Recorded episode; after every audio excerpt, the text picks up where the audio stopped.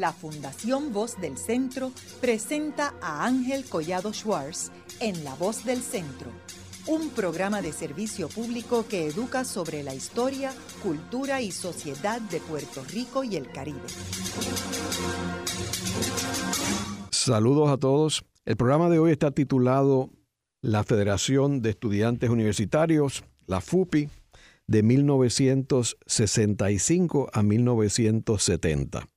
Y hoy tenemos como nuestro invitado al licenciado Florencio Merced, quien fue presidente de esta organización de 1968 a 1970. La Federación eh, de Estudiantes Universitarios eh, sabemos que jugó un papel protagónico durante esta época en términos de la lucha eh, descolonizadora de Puerto Rico. Y fueron unos años bien complicados porque estaba la guerra de Vietnam. O sea que habían dos asuntos. Uno, la lucha en términos de la independencia de Puerto Rico y otro era la lucha contra la guerra de Vietnam, que era una lucha que se llevaba a cabo en prácticamente todas las universidades de los Estados Unidos y en otros sitios como en Europa, en París particularmente, hubo unas grandes protestas contra la guerra de Vietnam. Eh, y entonces estaba el servicio militar obligatorio, que complicaba la cosa porque uno estaba yendo a una guerra que había sido declarada por un presidente eh, y los puertorriqueños no votaban por el presidente.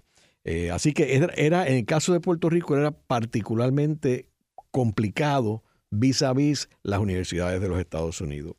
Floro, háblanos en términos de cuando tú llegas a la Universidad de Puerto Rico, ¿qué, ¿en qué etapa estaba la FUPI? cuándo es que se funda, etcétera, y cómo es que tú te incorporas a esa organización. La Federación de Universitarios Pro Independencias se funda FUPI en el 1956. Eh, así que... ¿Y quiénes son los fundadores? Eh, Jaime Luciano, eh, fallecido, eh, el licenciado Norman Pietri, que está vivito y coleando. Eh, y de hecho hicimos un programa sobre la FUPI, en los inicios de la FUPI con Norman Pietri. Con Norman, sí. Y Pedro Valle Chapel, fallecido también. Eh, recuerdo. recuerdo a Marta Sánchez, pero no estoy seguro si ella fue fundadora, pero fue una dirigente eh, femenina de la FUPI muy, muy destacada en, los primeros años de la, de la organización. Así que en el 65 yo entro a, la universidad eh, procedente de la escuela pública. Lo, eh, lo señalo porque se, estaba abriendo en los 60 la, la universidad, masificándose, eh, habían becas, eh, matrícula de honor, eh, y, y, el primer año, en el 65, yo lo que hice fue estudiar como, como si fuera un nerd. Eso me sirvió porque acumulé un buen promedio para poder bandear lo que venía después. En el 66 eh, yo empiezo ya a asistir a actividades eh, políticas y hago mi ingreso a la Federación Nacional de Estudiantes Puertorriqueños, FENEP, que era una filial estudiantil del Partido eh, Nacionalista. yo era un poco podría decirse que, que receloso y, y, antifupista por aquello del, socialismo y demás. Pero ya en el 67, eh, en el 66 e, es, mi, mi primera suspensión, estoy del recuerdo, ¿verdad? Por una eh, marcha sin autorización en el recinto de, Río Piedra. Señalo esto también porque en el 66 es la ley eh, que hace eh, regresar a los consejos de estudiantes y. Con ciertas restricciones, pero dejaba atrás toda una época, desde el 48, de, de la llamada Casa de Estudios, donde no había eh, representación estudiantil a través de consejos ni de ninguna otra organización que, que no fuera de índole estrictamente cultural, no política. Estaban prohibidas las, las, manifestaciones políticas dentro del recinto. Y recuerdo que esa fue la primera vez en, en, el 66, a raíz de esa ley, que la FUPI solicitó y obtuvo permiso para un acto en el Teatro de la Universidad de, de Puerto Rico. ¿Quién dirigía la FUPI en aquel momento? En esa época debió haber sido José Antonio Irizarri. ¿Y qué tan grande era? ¿Cuántos miembros? La FUPI no, nunca fue eh, una organización eh, de masa. Se definía más bien como una organización de, de vanguardia que sí eh, lideraba a, un sector cada vez más creciente de, del estudiantado. Los consejos en, el 65 no habían. O sea, entonces la FUPI llenaba.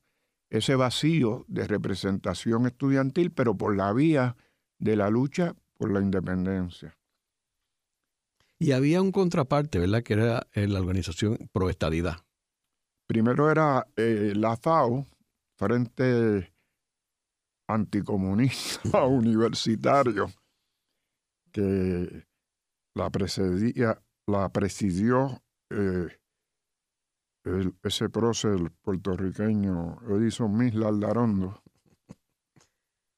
Y, y luego la AUPE, Asociación Universitaria Pro Estadidad, que la presidía y lideraba Oreste Ramos.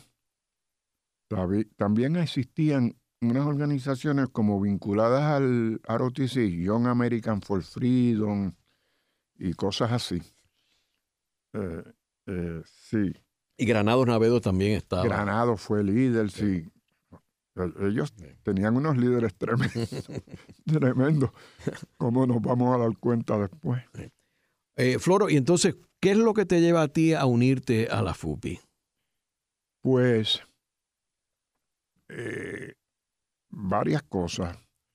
Eh, yo había desarrollado desde escuela superior,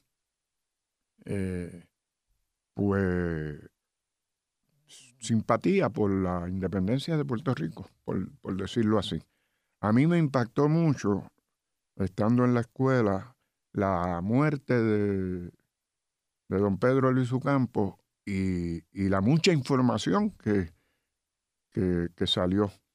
Yo, yo antes había eh, participado, pero no votado, porque no, no, tenía la edad todavía, eh, en la campaña del del PIB del 64. Recuerdo una caravana con, con Toño González. Eh, pues, pero era un, un joven adolescente.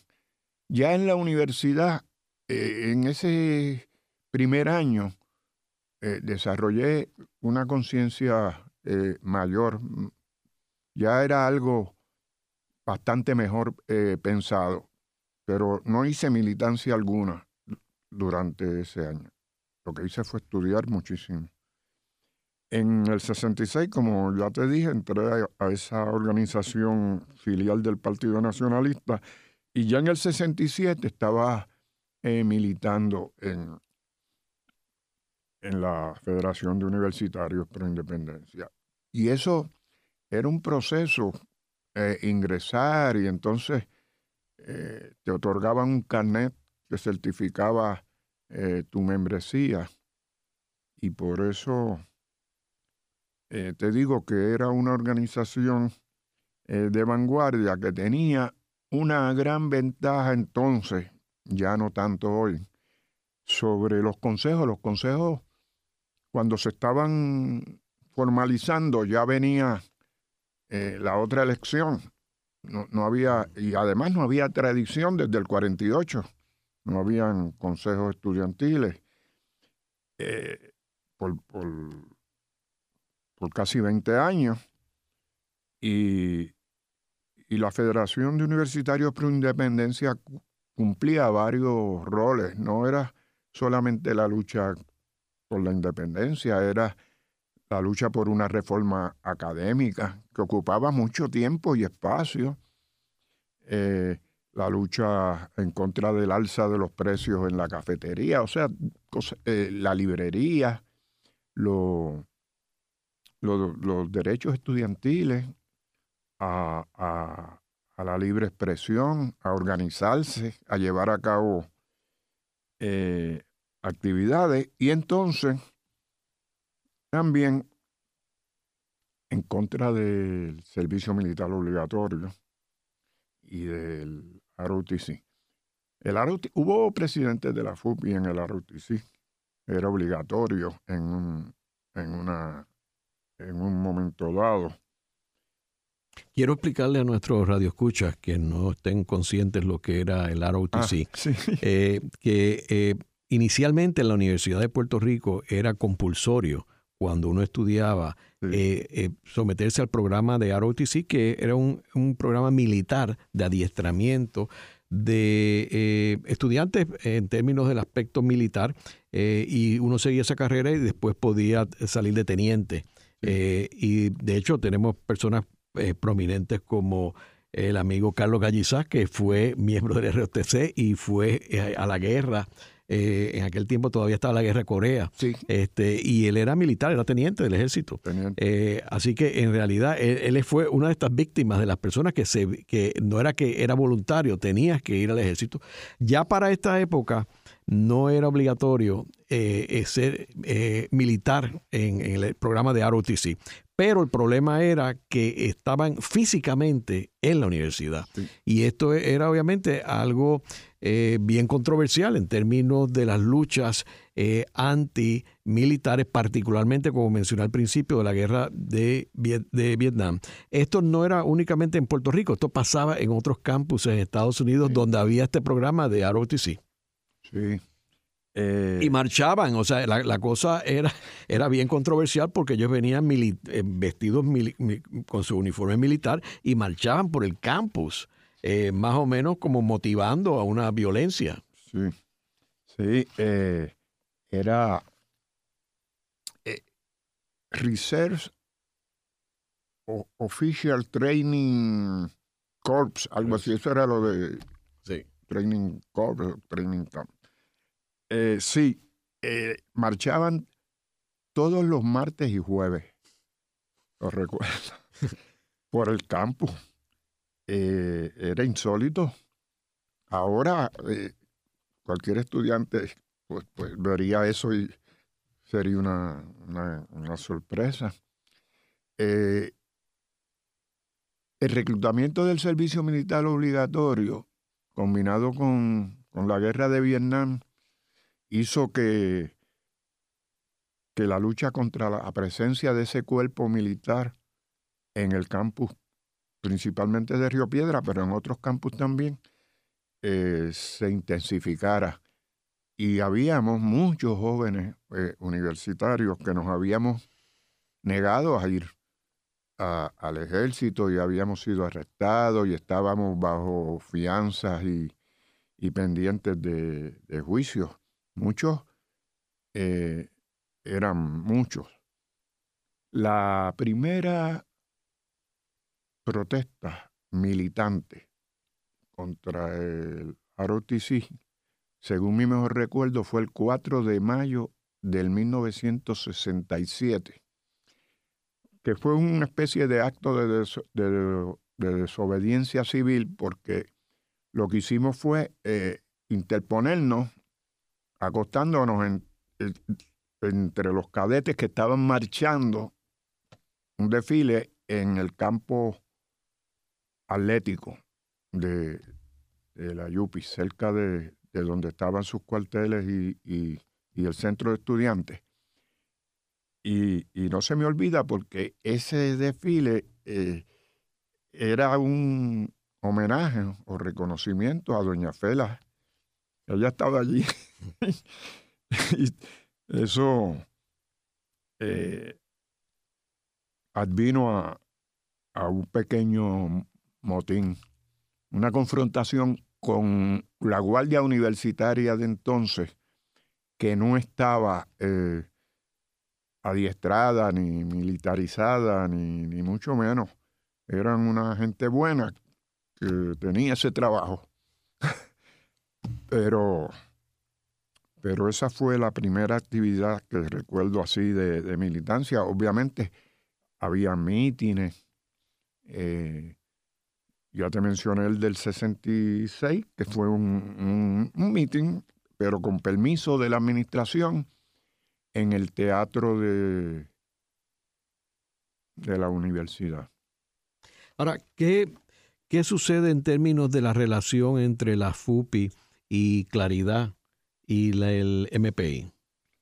Sí, eh, la FUPI eh, produjo eh, muchos cuadros políticos para el movimiento pro independencia. AFUPI se, se funda tres años antes que el movimiento pro independencia. Se funda en el 59. Y era como eh, mucha coincidencia. Eh, ideológica y los fupistas formábamos parte de, la juventud, del movimiento pro independencia. Eh, cuando nos suspendían en la universidad, la militancia continuaba en, el MPI. Todos los, líderes fupistas que yo recuerdo, que me precedieron, eh, como Manuel de Jota, Alberto Pérez y, y otros, eh, José Antonio Rizarri, eh, Benjamín Ortiz Belaval, todos militaban de alguna manera en el movimiento eh, pro independencia. Había una, una correspondencia, pero contrario a lo que se decía entonces,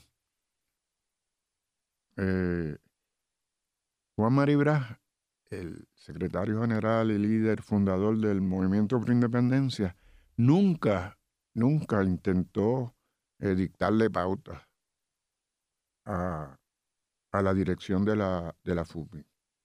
Por el contrario, eh, sí apoyo. Eh, apoyo legal, apoyo político, apoyo moral. Nos protegía.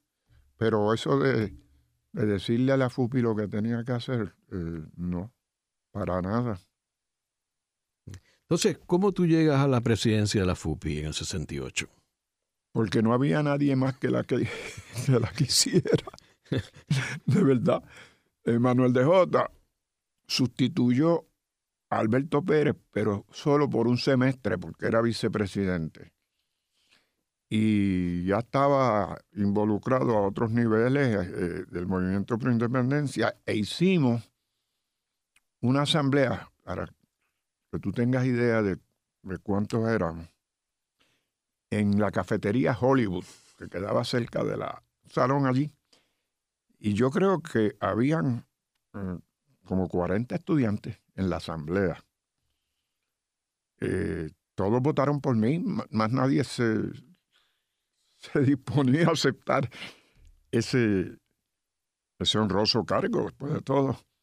Pero nunca fue una organización, tenía más, simpatizantes que, que militantes, pero en una eh, proporción marcada. Cuando nosotros eh, ganamos el referéndum contra el ROTC, Santini que nos combatía muchísimo a través de sus columnas en el periódico El Mundo, escribió una columna inmediatamente que decía, Eh, Santini estaba hablando de un periodista, no el alcalde de San Juan. No, Miguel Ángel Sant, Santín, Santini.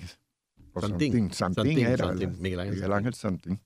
No, no, de un periodista, un columnista del periódico El Mundo que le dedicaba mucha energía a, a combatir a la FUPI y escribió, recuerdo que decía, la FUPI no son cuatro gatos, porque eh, eh, la votación para que se sacara el referéndum, se celebró un referéndum que, ya mismo explico, pero lo que pasa es que, que yo me reía cuando la leí porque yo decía, está equivocado, no, no somos los seis mil que votaron para sacar, somos cuatro gatos, sí. Es que no, no entendían la, la dinámica. Eh, nunca fuimos muchos como miembros de la FUPI. Había frentes también, culturales. eh, la FUPI incidía sobre los consejos.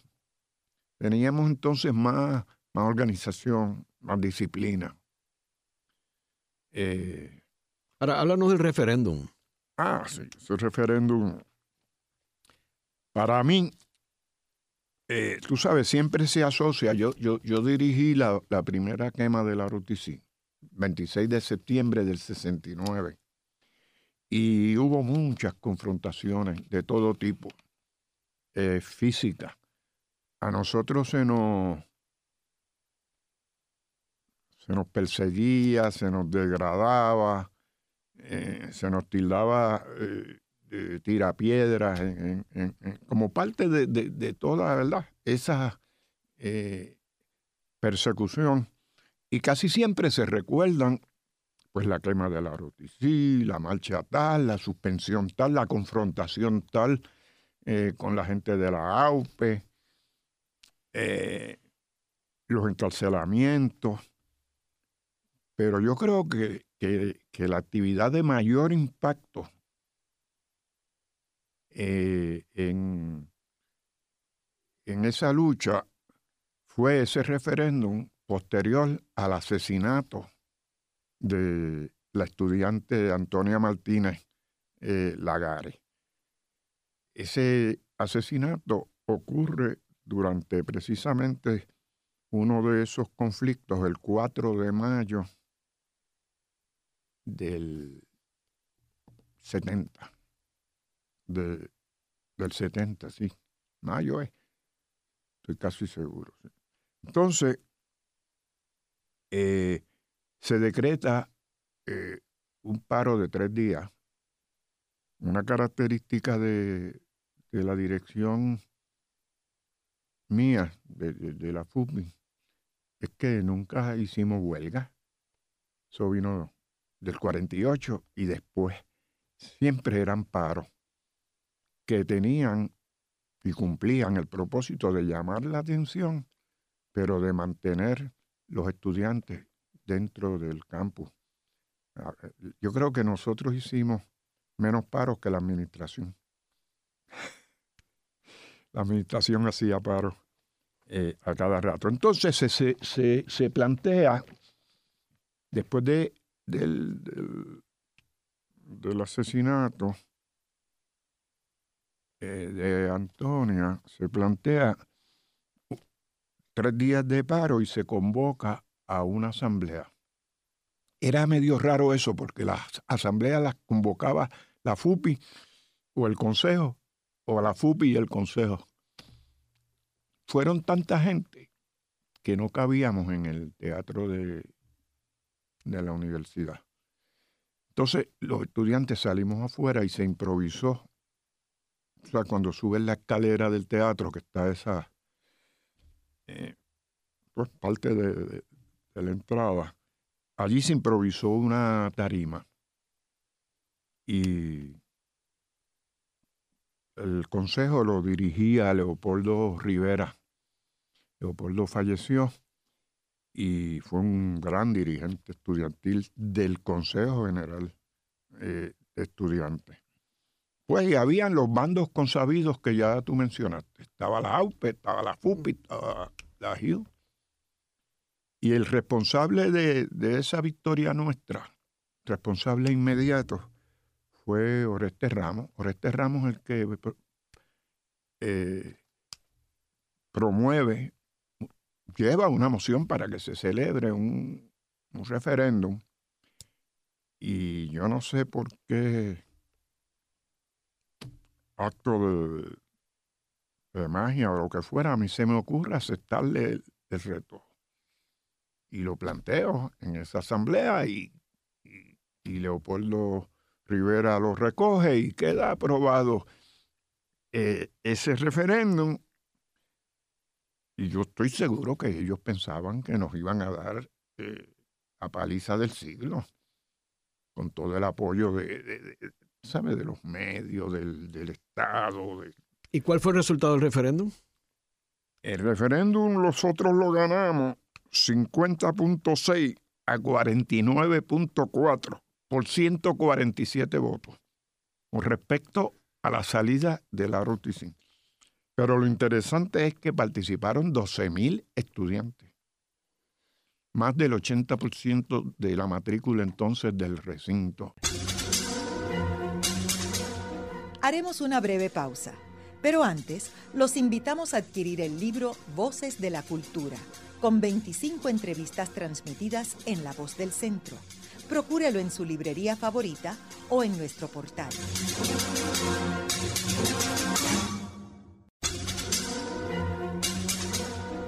Continuamos con la parte final de La Voz del Centro con Ángel Collado Schwartz. Pueden enviarnos sus comentarios a través de nuestro portal www.vozdelcentro.org.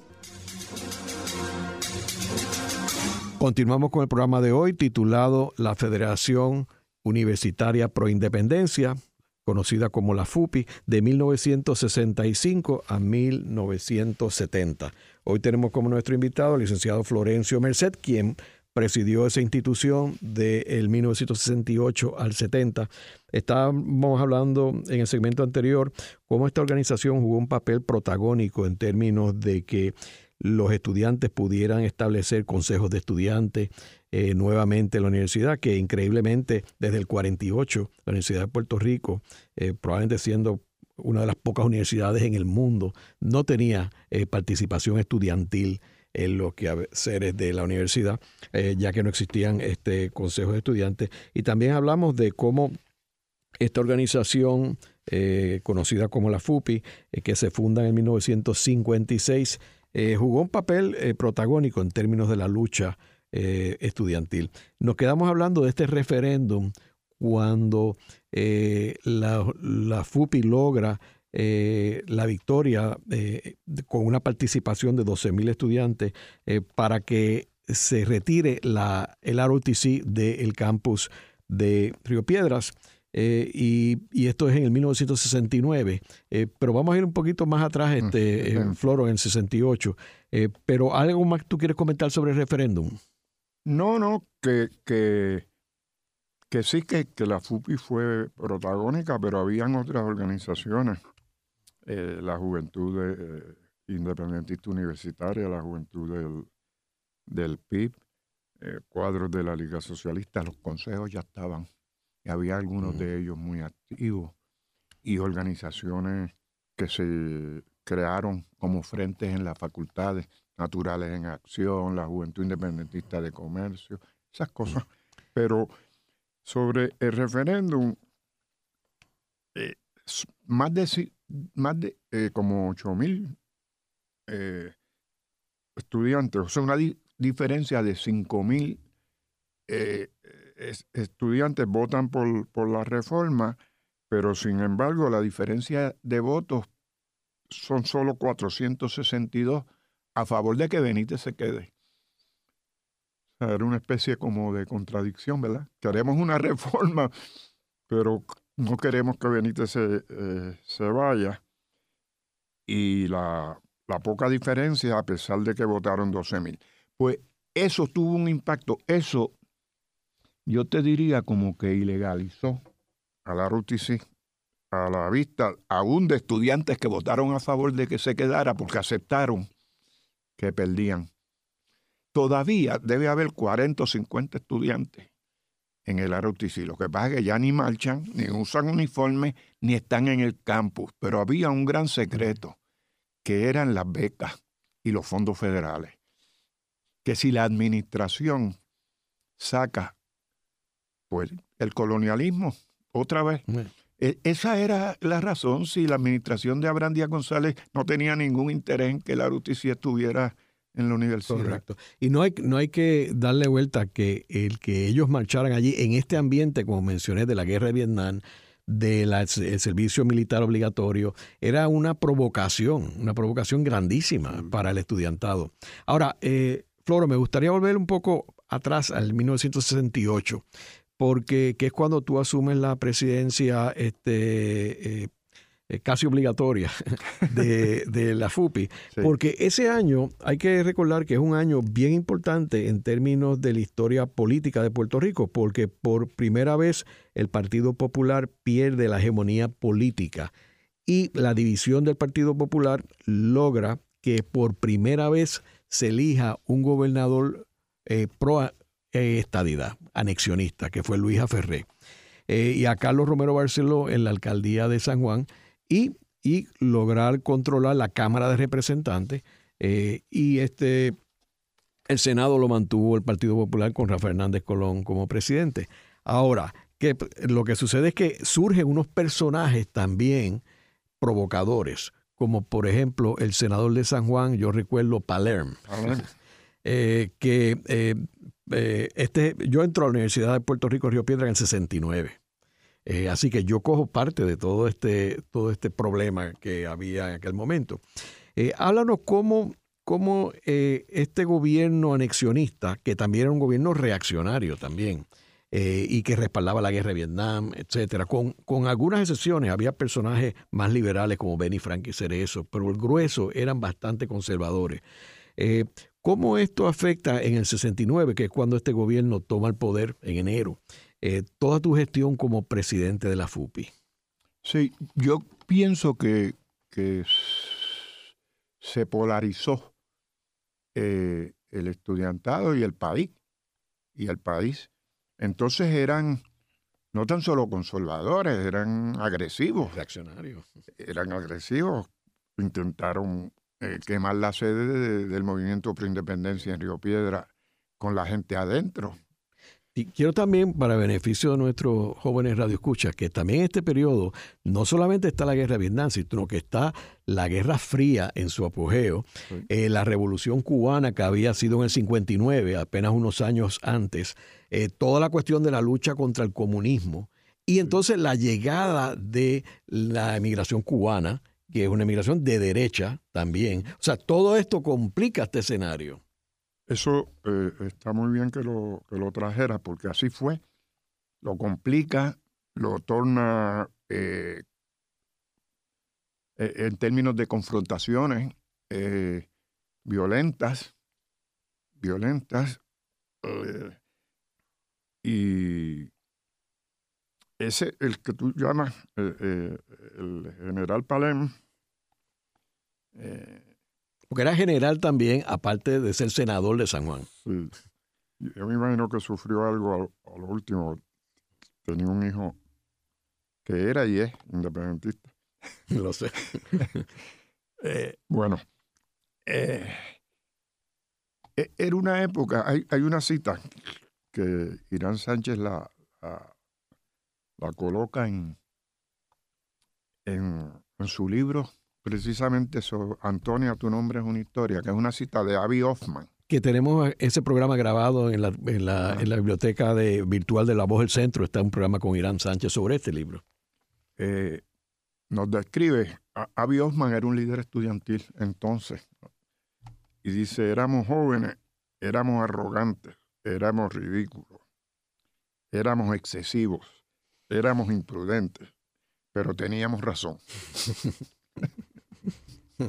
Por lo menos eso creíamos, ¿verdad? Eh, hay una cita también de Manuel Maldonado Denis en el mismo libro que resume cuál era eh, la actitud hasta ese 65, 66, 68. que, que Manuel Maldonado Denis, para nuestros oyentes, fue un profesor distinguidísimo de la Facultad de Ciencias Sociales y un escritor, un intelectual eh, puertorriqueño. Y decía Manolín, como le decíamos, Manolín Maldonado Denis, porque en realidad lo que, lo que quiere decir que se mantenga la política fuera de la universidad es que se mantenga fuera del recinto toda actividad o pensamiento que entre en conflicto con las actividades y el pensamiento de los que defienden el colonialismo en Puerto Rico.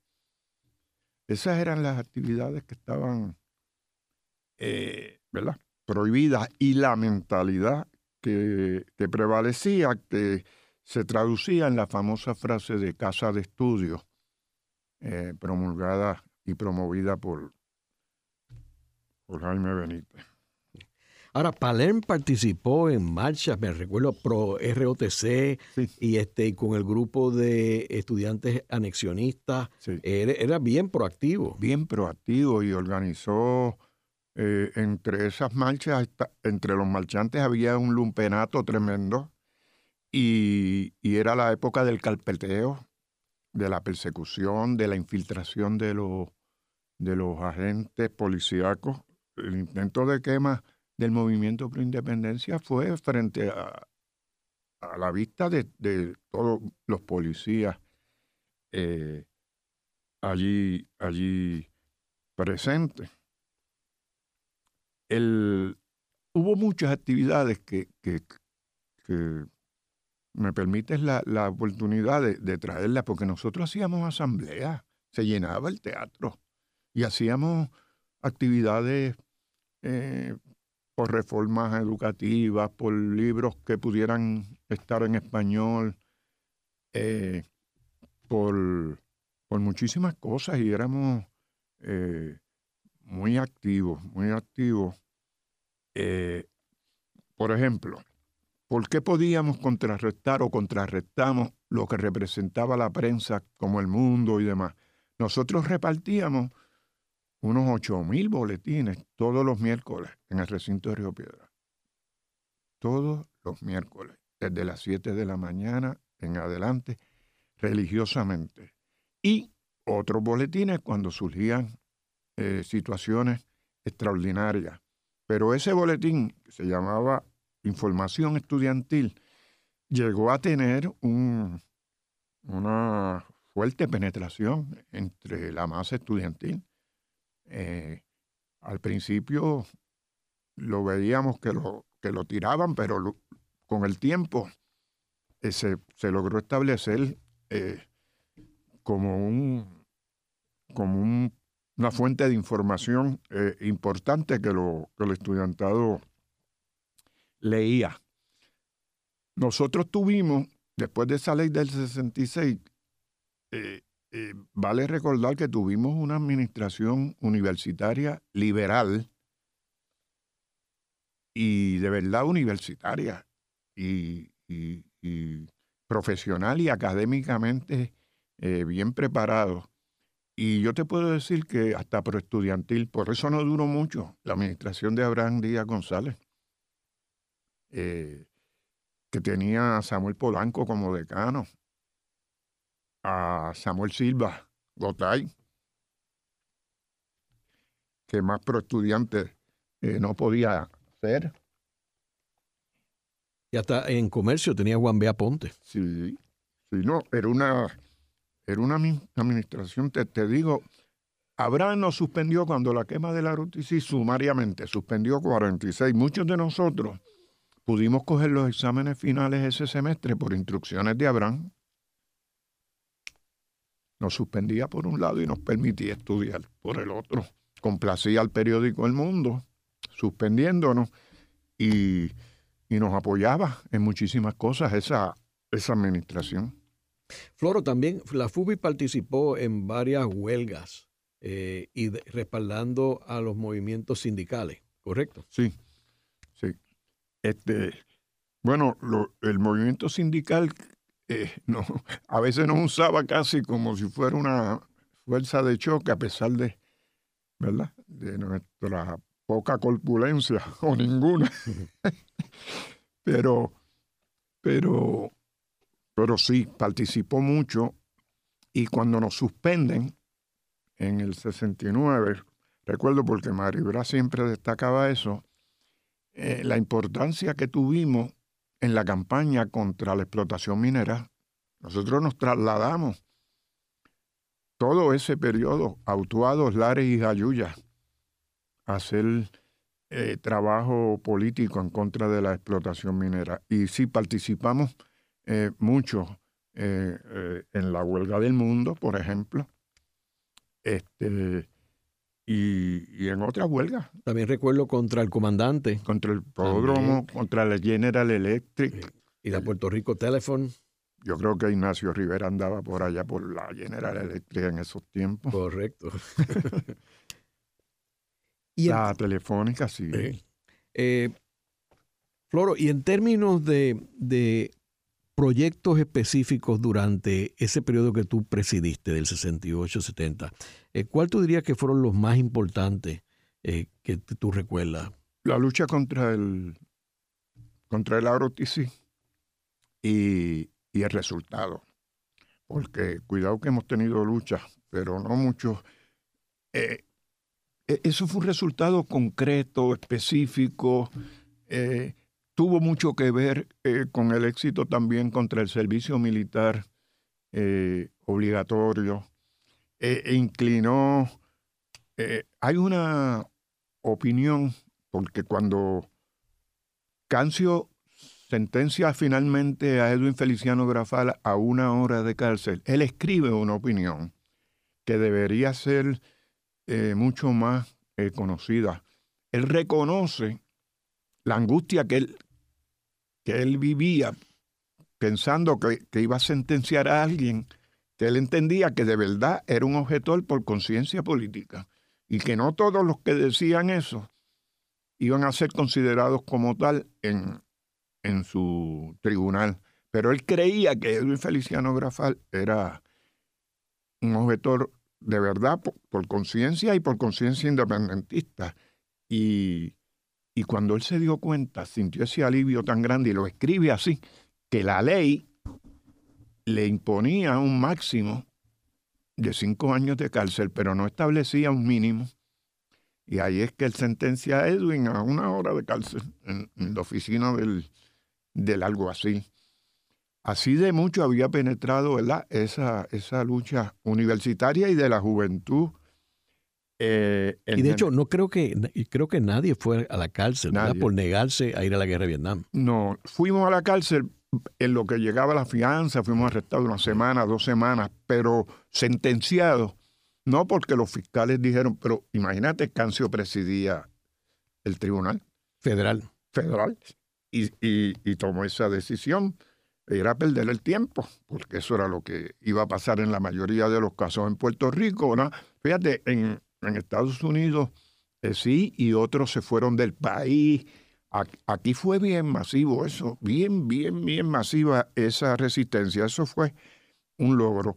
La consolidación de los consejos, la, participación de los estudiantes eh, eh, del estudiantado en muchísimos nichos, más allá de la lucha independentista, yo te diría que fueron logros medibles, medibles, tangibles. Y, y, entonces a nivel nacional, en las organizaciones nacionales, los estudiantes universitarios jugamos un, papel importante y como tú mismo dijiste, en la lucha sindical, en diferentes eh, ámbitos. Fue un periodo eh, eh, convulso, pero, pero por ejemplo,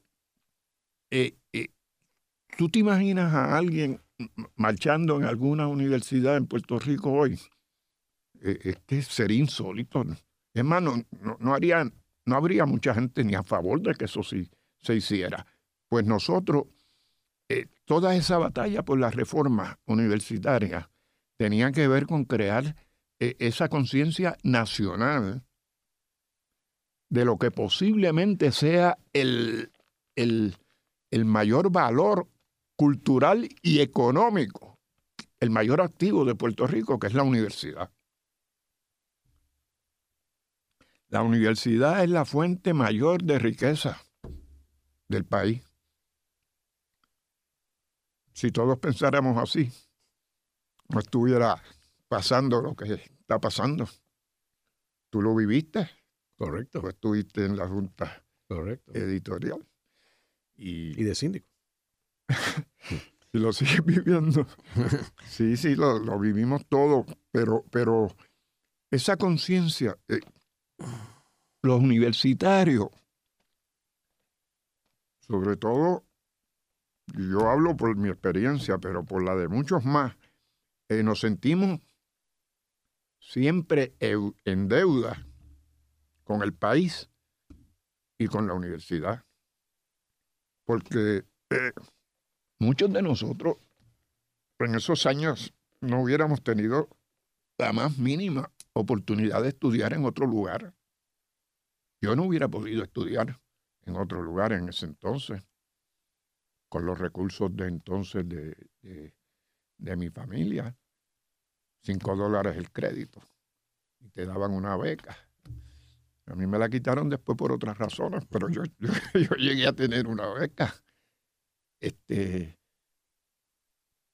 eh, la universidad es una institución que debe, debe convocar a, al pueblo a, a luchar por ella y a, y a preservarla. Ahora, Floro, eh, ¿qué sucedió con la FUPI? Eh, porque obviamente en este, en este periodo, eh, y como tú muy bien mencionaste, era, era un grupo bien pequeño. Sin embargo, la proyección que tenía era de un gigante. Sí. Eh, y los resultados, como hemos hablado, desde un referéndum para sacar el ROTC, de haber sido u- jugar un papel protagónico en términos de que ningún puertorriqueño que se negara a ir a la guerra de Vietnam fuera preso. Esos son, esos son eventos importantes. Eh, y, y tenía una proyección eh, de gigante. Y era bien pequeño, porque había pocas personas. Sin embargo, tenía una movilización, una disciplina, una, una- una- un compromiso de los miembros militantes. Eh, ¿Qué sucede después que tú terminas la presidencia en el 70? ¿Por, dónde sigue caminando la FUPI? Eh, los consejos de estudiantes comienzan a tener un rol más protagónico. De hecho, dirigen huelgas universitarias, exitosas y no tan exitosas, pero son dirigidas principalmente por Consejo General de Estudiantes o consejos. Eh, esa confrontación, pues se acabó la ROTC, se acabó el servicio militar obligatorio también. Eh, la Guerra Fría, ¿verdad? Se, se, se diluye un tanto, Se derrotó al Partido Nacionista. se derrota al Partido Nacionalista. Eh, la Revolución Cubana ya es un, un hecho. O sea, no, no, no está, eh, no, no hace sentido. Eh, el exilio deja de ser exilio militante y la Revolución Cubana se consolida en, en, en su lugar. Entonces, eh, hay FUPI por muchos años más y otras organizaciones políticas, pero eh, en otros contextos, no es tu, no es tu caso, eh, siempre se ha querido como ah, eh, comparar aquella época con que la lucha estudiantil se acabó y no ocurre. Cuando surge la necesidad, los estudiantes, con FUPI o sin FUPI, cumplen su, a cabalidad su rol. Eso lo hemos visto eh, periódicamente. Han decretado eh, muchas veces la, muerte del movimiento estudiantil y, y no ocurre así. Hemos sido testigos de, de luchas ejemplares que a veces eh, no hay un líder, porque eso era otra forma. A veces no se sabe ni quién dirige o quiénes están dirigiendo. ¿verdad? No hay, no hay una persona o un grupo de personas. Eso ha cambiado, pero el compromiso de los estudiantes, esa es una época eh, única y, y, efímera en, términos de, de, la totalidad de una, de una vida. Más o menos natural. Y, oye, si de estudiante no haces lo que tienes que hacer, ¿cuándo lo vas a hacer? Eh, es, bien, difícil que lo hagas después. Nosotros vivíamos en la universidad. Eso es otro fenómeno ahora también que explica eh, diferencias de formas de lucha. La mayoría de los estudiantes universitarios de hoy trabajan a la vez que, que estudian. Muchos, muchos. Nosotros vivíamos en las actividades culturales. ¿Tú recuerdas? El cine de los martes y los jueves en el anfiteatro, el teatro. Actividades culturales. Actividades culturales, las películas en el Paradise, eh, los conciertos. Bueno, era una vida, era una vida de formación.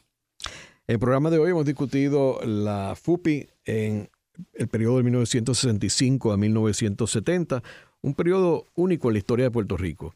Eh, como hemos mencionado, estaba la Guerra Fría, estaba la Guerra de Vietnam, estaba la Revolución Cubana, el exilio cubano en Puerto Rico y la elección del primer gobernador anexionista en la historia de Puerto Rico, con un grupo de políticos derechistas, conservadores, reaccionarios. Eh, y en ese momento se inserta eh, la FUPI, donde tiene unas batallas bien importantes en Puerto Rico. Una de ellas el, poder eh, sacar al ROTC del recinto universitario, que era una provocación para traer eventos violentos como fue el, la muerte, de, el asesinato de Antonia Martínez. Y vemos también cómo la FUPI juega un papel protagónico en términos de que ningún puertorriqueño fuera a la cárcel por negarse ir a la guerra de Vietnam. Eh, la lucha continúa, pero en otros escenarios y de otra forma.